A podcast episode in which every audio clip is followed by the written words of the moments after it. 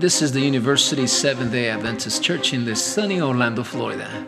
We are glad that you are listening to our weekly podcast. Our prayer is that you will be blessed and challenged by our message today, and may God lead you in the next step of your growth in Him. Here is our feature sermon. How does the hymn goes? Where ink to feel the ocean. Uh, what's the, what's the word? I, I forgot. Where inks to feel the ocean, and where the skies of parchments.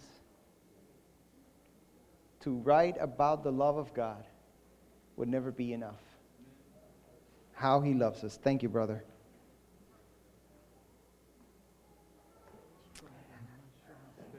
It's okay. That's good enough. As we were preparing to come in, the brethren were sharing with me, um, you know, the experiences. Okay. Sharing the experiences. And I was reminded of an experience I had some time ago. I went invited by my uncle to go preach at his, one of his last churches. He is retired now. Um, in, in a place called Ciudad Ojeda in Venezuela, where the average temperature in the shade is 125. and they invited me to go preach for a week, preaching every, from Sabbath to Sabbath every day. And uh, they had five air conditioning air conditioners in the church. And I remember going with my uncle to the church at the services would start at seven, so we would be at the church at four and get the AC started. So when people came in, it was kind of comfortable. I never saw the thermostat go beyond 85 degrees. And I would sweat my heart out every time I preached in that church. And people looked at me funny, like, Pastor, it's cold in here. They would come to church with they would come to church with le- leather, leather jackets and, and, and, and, and turtlenecks. and they would say, It's cold in here. And my reaction was always, You don't know what cold is. so from this moment on, it is ter- it's completely for- forbidden to talk about heat, okay? I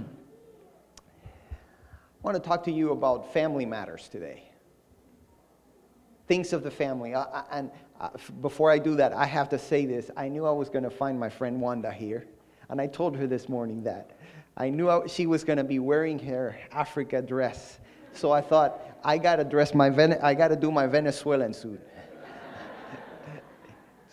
in honor of my friend Wanda. But that, there, that brings a problem uh, brother brother Edwards was telling me that I could take my jacket off if I wanted to, but I can't take it off because I only have a T-shirt underneath it. All right, now go into my sermon, talking about family matters. Talking about family matters. I, I was invited in our church this month. We have dedicated the entire month to talk about family, and they asked me to prepare a seminar or sermon to present on the first Sabbath. And I got to church the first Sabbath of May with my seminar and my sermon prepared, and find out they had invited somebody else. So I guess University Church gets my sermon today. I was thinking about what to teach, where to go in the Bible and talk about family. You know, we've talked a lot about family coming out of the Garden of Eden. We've talked a lot about family on the experiences of the Old Testament and New Testament. But I was reading the book of the first book of Thessalonians and I found some interesting stuff in there. You know, so I want to focus on that. And by the way, I know Paul is not focusing in the family as family itself. He's talking about the church as a family. But I think, you see, I believe churches are made out of families, aren't they? And if we want to build a church, we need to build a family. You know this little lady, little old lady, Sister White, you know her? She talks about this. She says Satan has raised a banner against the families of the church because he knows if he can attack the families, he can destroy the church. So I think we need to take some time and talk about these things. What do you think? Well, Paul is without a doubt writing to a, a, church that has brought him a lot of joy. He's very proud of the Thessalonian church. He's very proud of the new Christians of Thessalonica. I had to practice a lot that. He called him, he called them his hope and joy. He talks to them about being his hope and his joy. You know, this is a pastor who's writing a letter to his church and he's telling them, You guys are my hope and my joy. I find hope and joy in you. These guys really had it going. They were definitely in the right track. I mean, they're doing good stuff in there. You know, the good stuff that Paul talks to the Ephesians in chapter 3 20. Ephesians chapter 3 20, he says, God is able to do through you far more than we could ever ask. Are you, are you with me, church? I think you guys are tired of fanning yourself up. I need, I need to hear some experience. So, some responses here. So, Paul is telling me, telling the church of Thessalonica, you guys are doing great things. And he, they're doing so good, so good things that we could even transport some of the things that he tells to the Ephesians, talking about the Ephesians, but it's also about the, the people in Thessalonica. God is able to do far more than we can ever ask or ever dream of infinitely beyond our highest prayers, desires, through thoughts and hopes. God is able to do through you guys great things. Paul wanted them to keep on growing, to keep on going down the road, to keep on growing and keep on saying and doing the things that they were expected to do after they received the call to be members of the church of God. So today, I thought, I figured maybe university needed to be reminded of that. Let's go back to the basics. Let's go back to what the Lord wants us to be. 1979 was a very interesting year for me. I'm going to probably yeah, give too much information. 1975 was my fifth grade. Was also the first time I had a crush on my teacher. Fifth grade, had a crush on my teacher, but it was also the time, the year I discovered, for, for real, I discovered baseball. 1979. Two things happened in 1979. One, I was happy, and the other one, I was sad. Happy. 1979, the Pittsburgh Pirates beat the Orioles in the, um, in the World Series, and they played a song that it was the theme song for the Pittsburgh Pirates. We are family. Remember that song? We are family. You know that. There you go. Yeah. We are family. My, my Pittsburgh Pirates at the time, that was the, the, the, the team that I liked, won the series. But now Finish was the big leagues, and we go to the winter leagues in my country, Venezuela. And my Cardenales de Lara, my Cardinals, that year, 1979, went to the finals for like the 20 times with the Caracas Lions. And the Lions beat them again. And guess what was the song they were praying, playing? We are family. So for, I went from loving the song in September to hating the song in January of the next year. By the way, great things happen. You know, the Cardinals and the Lions found themselves in the finals like 13 times after that. And always the Lions beat the Cardinals until 1990 when I was in my first church district. I was the pastor 1990, and the Cardinals finally won over the Lions. And guess what song we, pray, we played? We are family, in your face. we are family. That song, you know, that, that, that, that, that's an interesting message. Paul wants the Thessalonian fa- church to remember that they are a family. One of Paul's favorite words is brethren or brothers or sis- brothers and sisters. There are 13 letters that Paul wrote in the New Testament, and there are 60 times he mentions the words brothers and sisters. In 13 letters, there are 60 times when he mentions that, and just in the book of Thessalonians, he mentions it 27 times. And in the, in, in the section that we're going to be studying today, appears five, it appears five times. So he's referring to the church in Thessalonica as a family. He's reminding them, as he is reminding us today, that we who claim Christ to be our Lord and Savior, we are a family.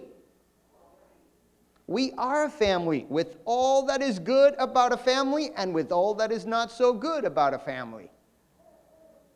Are you with me? We are a family. I mean, the Bible is filled with this. Now, I want to, uh, you know what? You guys are distracting me with all this fanning thing. So I want to. I want to get you to open your Bibles with me. I'm going to give you some Bible text that I want everybody anyone who gets it, please stand up and read it wherever you are. 1 Peter chapter 3 verse 8. On this side, somebody can read for me 1 Peter chapter 3 verse 8. And I want somebody on this side to read Galatians chapter 6 verse 10. All right? Anybody? 1 Peter? Go ahead.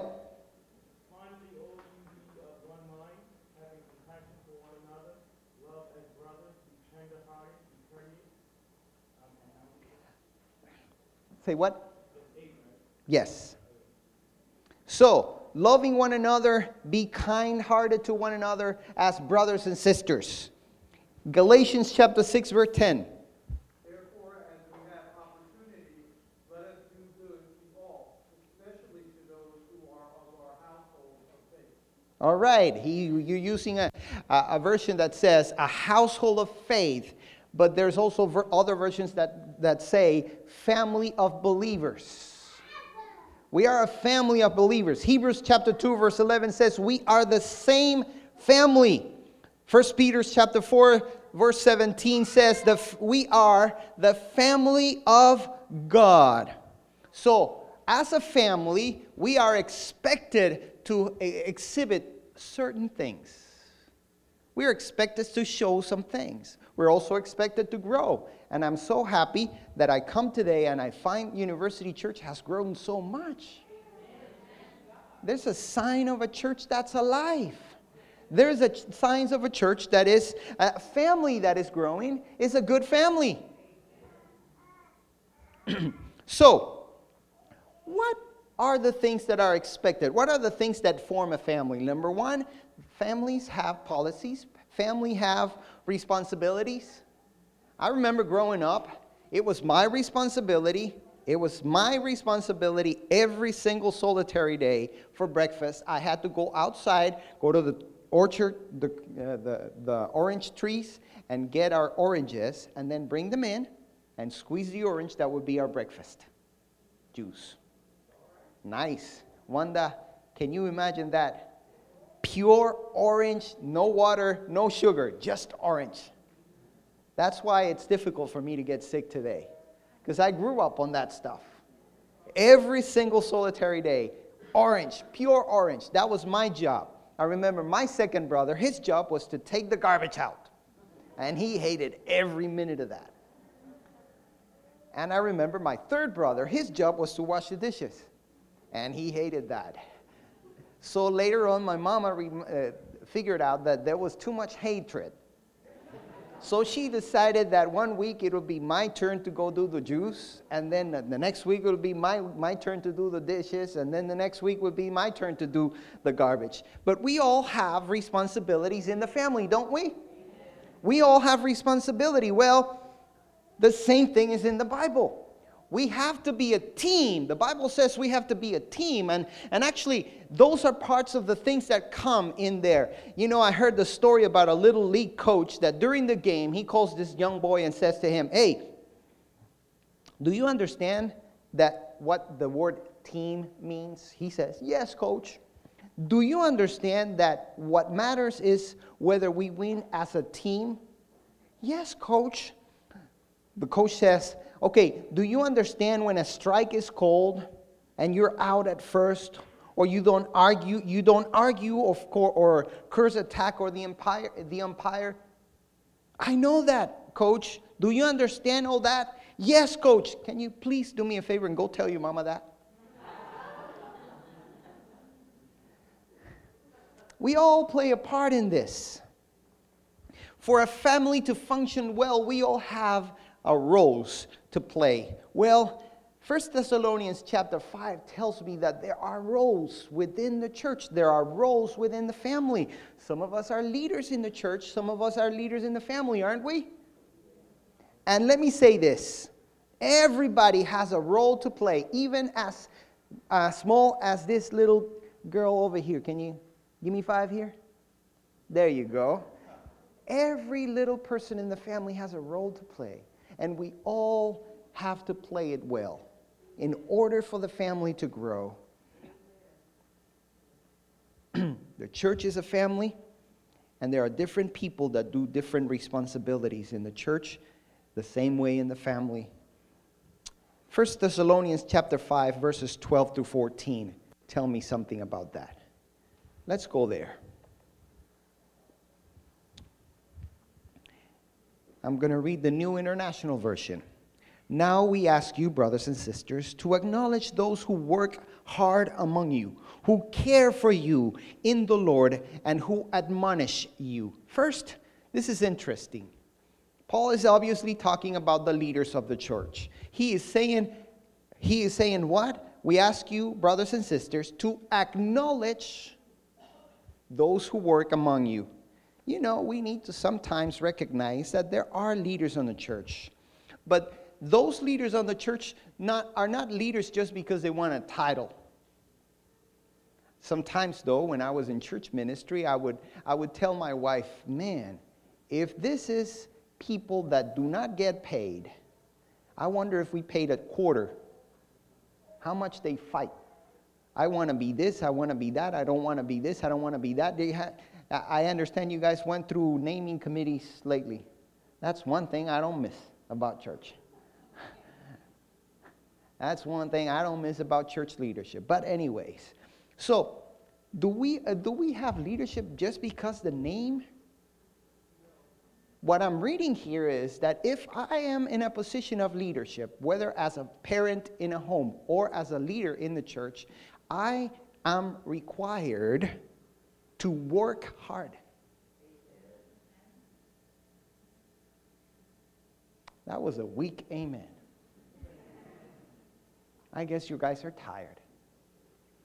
I am required to work hard. It's not just I show up and show my face and I'm accepted because I'm a pretty boy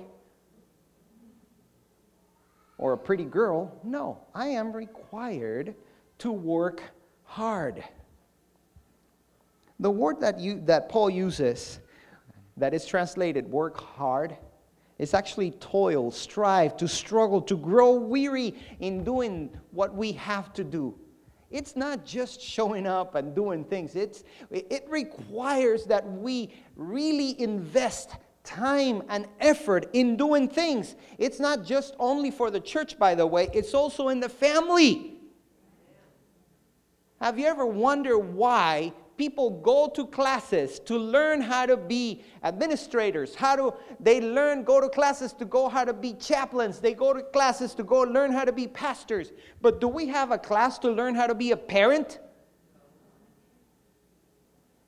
Don't you think we're missing something here? Because being a parent is not it's not something easy I have wondered many a times. I am so thankful my daughter is the, who she is because I have messed up so many times when I was trying to bring her up. I thank God, God completed what I couldn't do. I thank God for that. Not only that, let's go back to the Bible text. So we work hard at being leaders or at being uh, somebody who are, you know, we work hard. Verse 13, hold them in highest regard in love because of their work. Live in peace with each other. Hold them in high regard. Hold them in respect. That's another call, interesting call that Paul is saying. Be, they have to be held in respect. But you see, respect is gained, it's not given just because. Church, are you with me? You know, that was something I, I, I had to learn myself. I thought I had to be respected because I was a pastor. But I learned that respect is gained. And we gain respect through character, don't we? We gain respect through character. Matter of fact, the idea given by Paul is that the leaders have to be worthy of respect. They do not gain respect, they do not receive respect just because. They have to be worthy of respect. And how are we worthy of respect? What makes a leader, what makes a person worthy of respect? Number one, he works hard. We already talked about that. Number two, he's not one of those who says, do as I say, not what I, as I do. You know what I'm saying? I have a lot of people who say, hey, um, it's like eh, we have a we have a Spanish saying in Venezuela. It's like Captain Araya, and I'm going to say it in Spanish for those of you who speak Spanish, and those of you who don't speak Spanish. Sorry. He says, Capitán Araya, el que siempre manda y nunca hace nada. Somebody who, who's always sending somebody else, and he ain't doing nothing.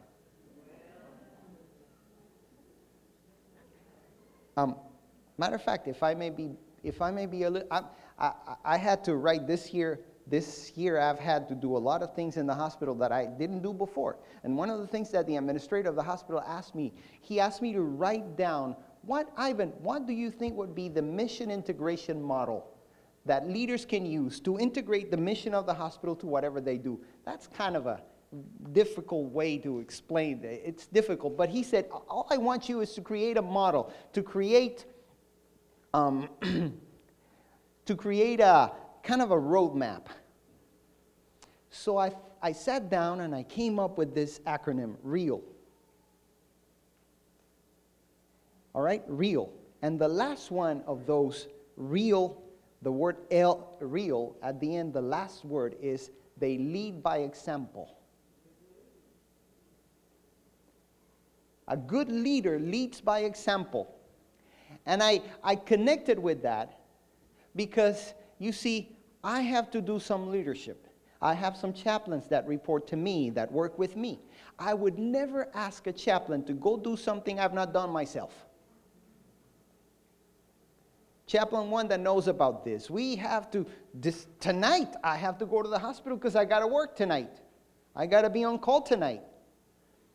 And I would never ask any of the students to go to the hospital or any other chaplains to go to the hospital and spend the night in the hospital if I haven't done that before. So when they come to me and they complain about what it is to spend the night at the hospital, I know how it feels because I've been there. You understand what I'm saying now?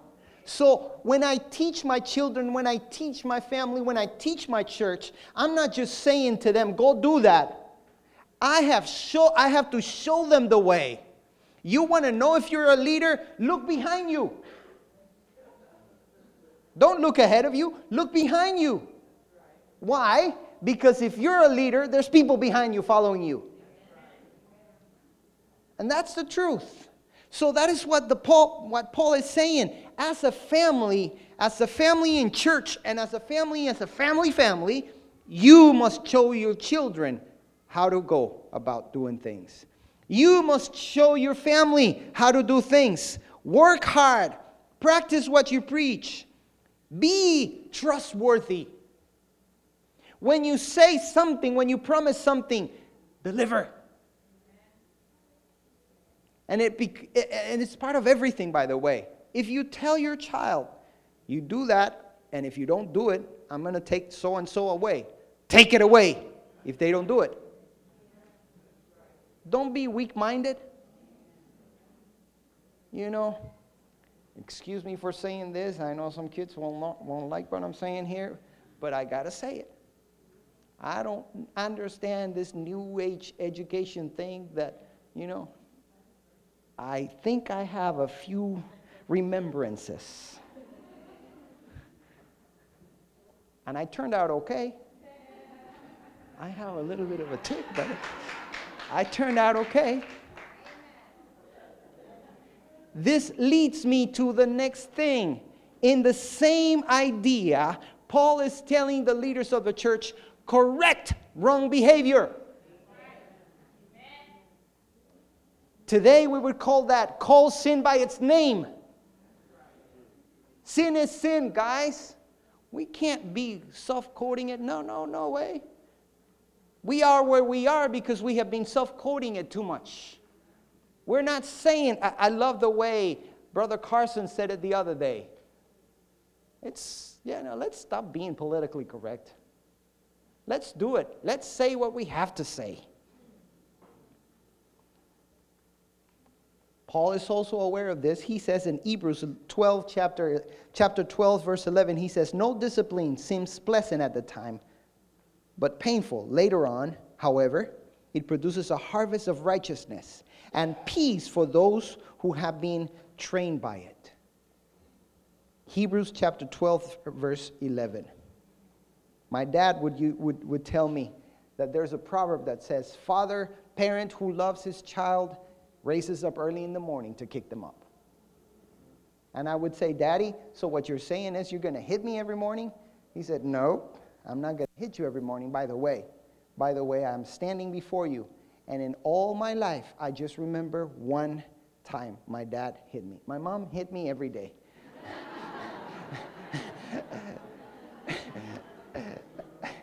but my dad hit me only once. And it was because of a big lie. So, you understand what I'm saying? Now, when you go back to the Bible and you read that proverb, it doesn't say that you have to raise them up early in the morning and kick them. He says it's just do the, do the discipline at the right time, at the correct moment. So, family matters, guys. For, remember this in the family matters, we have to correct wrong behaviors and we have to correct them immediately. They have to be corrected immediately. Now, what is the responsibility of the family members? I've talked about the leaders, now let's talk about the family members. First, regard their leaders, respect them, respect their parents. I mean, remember, uh, what is the only commandment with a promise?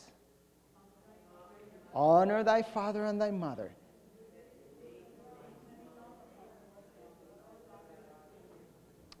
So I think I'm talking to people that know what, I'm, what, what this is all about. So, children, and we're all children, we all have parents, don't we? No matter how old we are, we all have parents. Honor your father and your mother. That is an expectation. That is something God expects from you. Now, Paul is also telling us that we must honor those who are in leadership. Second, Paul also tells us that we must accept their correction, their teaching. Hey, guys, I can be the best preacher out there. And I can be standing in here and give you the best sermon all. But if you don't accept my admonitions, you ain't going to get anywhere. If you don't accept what we tell you, if you don't accept the messages that God sends you, you're not going to do anything. We were talking about that in the Sabbath school lesson for a minute or two. Remember, Jesus is telling that young man, what did he tell you? What did he tell him? Go, sell everything, and did he do it? So did he accept the admonition? Where did that get him? He's very famous for what? for not obeying Jesus.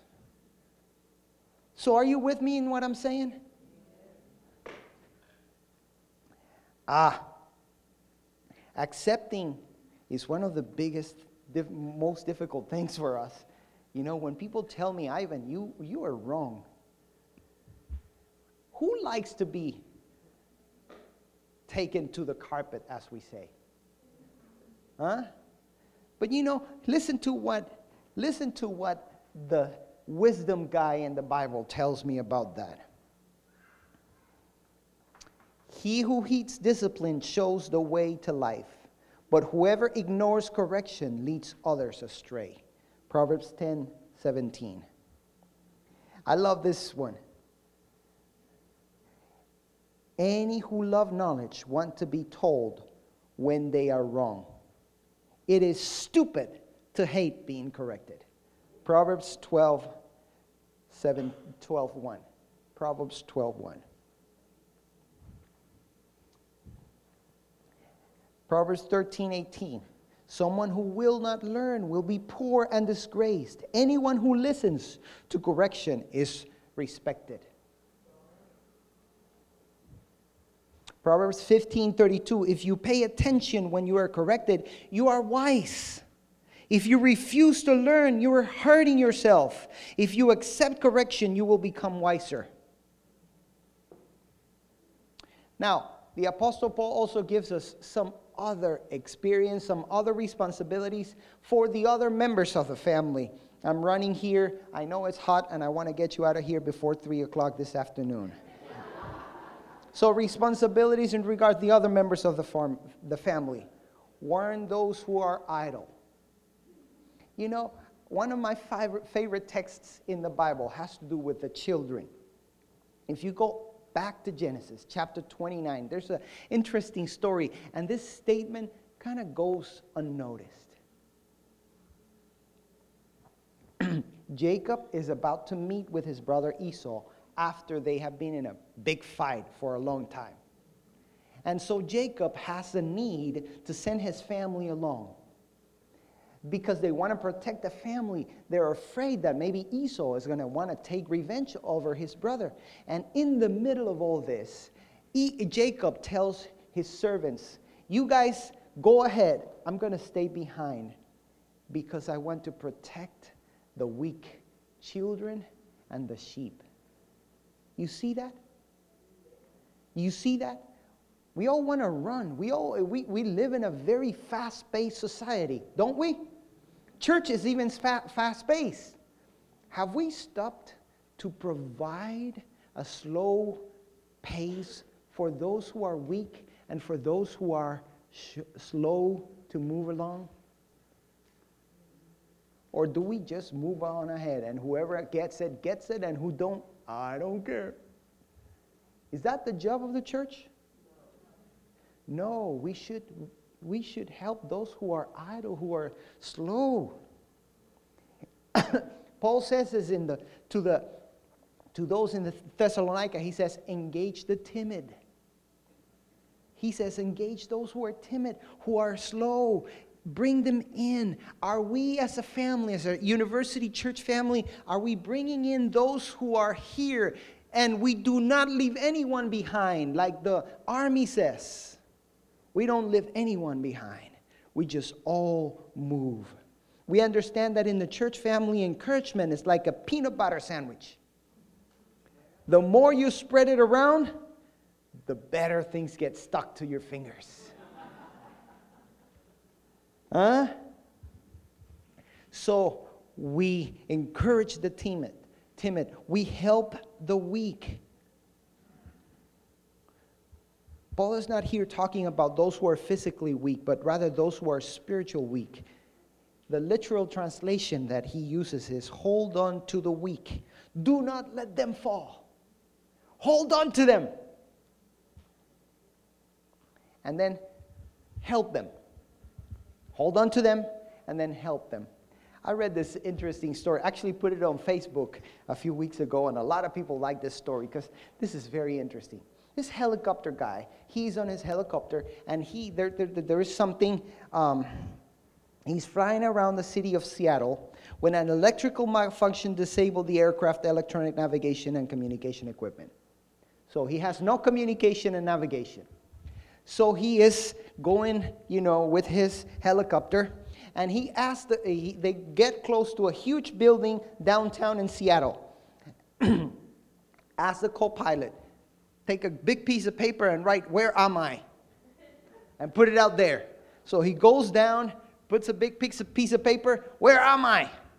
And the people downstairs, down there get another piece of paper and write, You are in a helicopter. so the helicopter pilot smiles, brings the helicopter up, and goes straight to the heliport, the nearest heliport. The co pilot asked him at the end, uh, How did you know how to get here? We didn't have any navigation or anything. And the information they gave us was completely useless. He says, Exactly. I knew we were in the Microsoft building. Why? Well, they gave me information that was technically correct but completely useless. now you know I'm an Apple guy.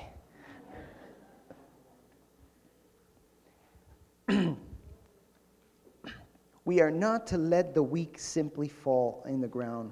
We are to help them overcome their weaknesses, help them grow in the Lord. This, um, the wisdom guy, once again, Solomon says, teach the child where? How? When? Teach them, and when they are grow, when they're old, what would happen? We are to teach them. We are to show them the way. We are to be with them. Finally, there are family policies. I'm sure, like in your family, and like in mine, there are always policies. In my family, for example, always have the right attitude. Be patient with everyone. Now, this is what Paul is telling the people in the church. Always have the right attitude. Be patient with everyone. Solomon says in Proverbs 15 18, a hot tempered man stirs up depression, but a patient man calms a quarrel. Better a patient man than a warrior, a man who controls his temper than one who takes a city. Proverbs 16 32. Paul also tells the church members, he tells them, don't be vengeful. Don't be vengeful. Be kind to one another. He says, make sure that no one pays back wrong for wrong, but always be kind to each other and everyone else because kindness is not something that we practice only with the, those who are in the inside. Kindness is something that we practice with everyone. Every person needs to experience the kindness that we provide. Not that a pretty, you know, tall, isn't that a pretty uh, tall order here? That we must be good to everyone, even when they don't deserve it.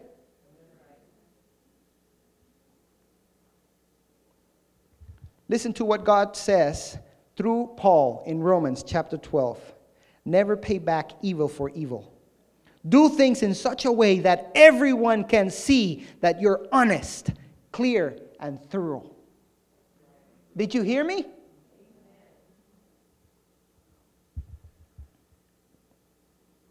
He's closing by saying, Be joyful always. In all things, be joyful. Woo! Ain't that difficult? I've had to say, I need to be joyful, but my tears are not letting me. That's the truth, isn't it? Be joyful always. That's another tall order here. The word always doesn't leave any room for debate. We have to be joyful all the time. A joy is one of the fruits of the Spirit, isn't it? So it's one of the things God expects his children to have all the time. You know, I was reading the other day Frederick Nietzsche, German philosopher, and he had a big, quiet, big fight with Christians. You know what he said? I think we need to hear his statement. You know what he said? He says, I would believe in their Savior if they looked a little more like people that have been saved.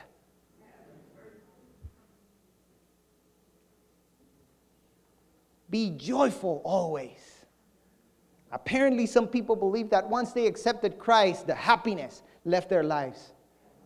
Au contraire, mon amis. Once Jesus comes into my house, there's nothing can stop my joy. Nothing. Finally, Paul says, pray without.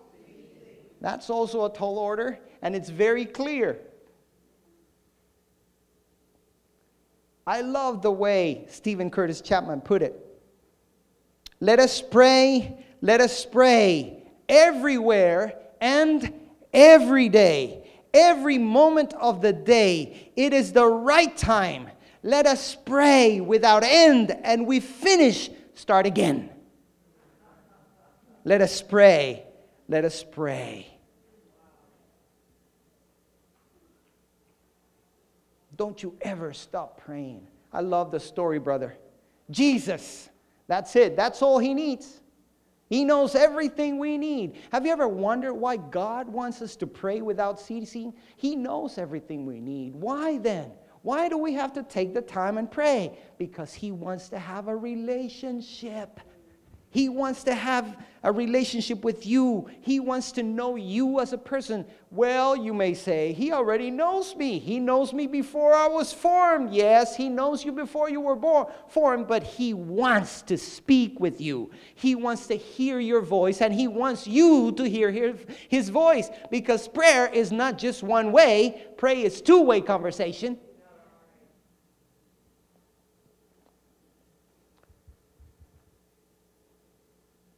He closes saying, Give thanks in all circumstances. For whatever happens in your life, it is the will of God. And finally says, Greet each other with holy kiss. Do you see now the explanation of church, the explanation of family that is having, happening here? Let's go back to our Bible, te- Bible reading. Do not, he closes verses, uh, 1 Thessalonians, Thessalonians chapter 5, verses 19 and on. Do not quench the spirit. Do not threat prophecies with concept, treat prophecies with contempt, but test them all. Hold on to what is good, reject every kind of evil. May God Himself the God of peace sanctify you through and through. Did you hear that, church? May God Himself, the God of peace, sanctify you through and through. May your whole spirit, soul, and body be kept blameless at the coming of our Lord Jesus Christ. The one who calls you is your faithful, and He will do it. You know what he's saying here is we have all these things that I've told you about, church. All these things that I have told you, families that you need to keep. All this thing is beautiful, but he will complete what you cannot do. Now I understand. I confessed a few minutes ago how I feel that sometimes I was the worst of parents. But here's the beauty of my daughter God completed what I couldn't do. And he will continue to complete it. Yes, brothers and sisters, Paul finishes. Brothers and sisters, pray for us. He has told them already they need to pray without ceasing. But he says again, pray now for us. Greet all God's people with holy keys and charge you, I charge you before the Lord to save this letter. Read to all of the brothers and sisters. The grace of our Lord Jesus Christ be with you. Amen. That is the family of God, a family that is filled with grace, but is filled with grace that is like that peanut butter sandwich. The more you share it, the stickier it gets. Don't you love that? I love it. I love the fact that God has provided. And He is asking you, rely on me. I'll take care of everything. I will finish the work. May God Himself, the God of peace, sanctify you through and through. May your whole spirit, soul, and body be kept blameless at the coming of our Lord Jesus Christ. The one who calls you is faithful, and He will do it. He will build your home, He will build your church. Praise God.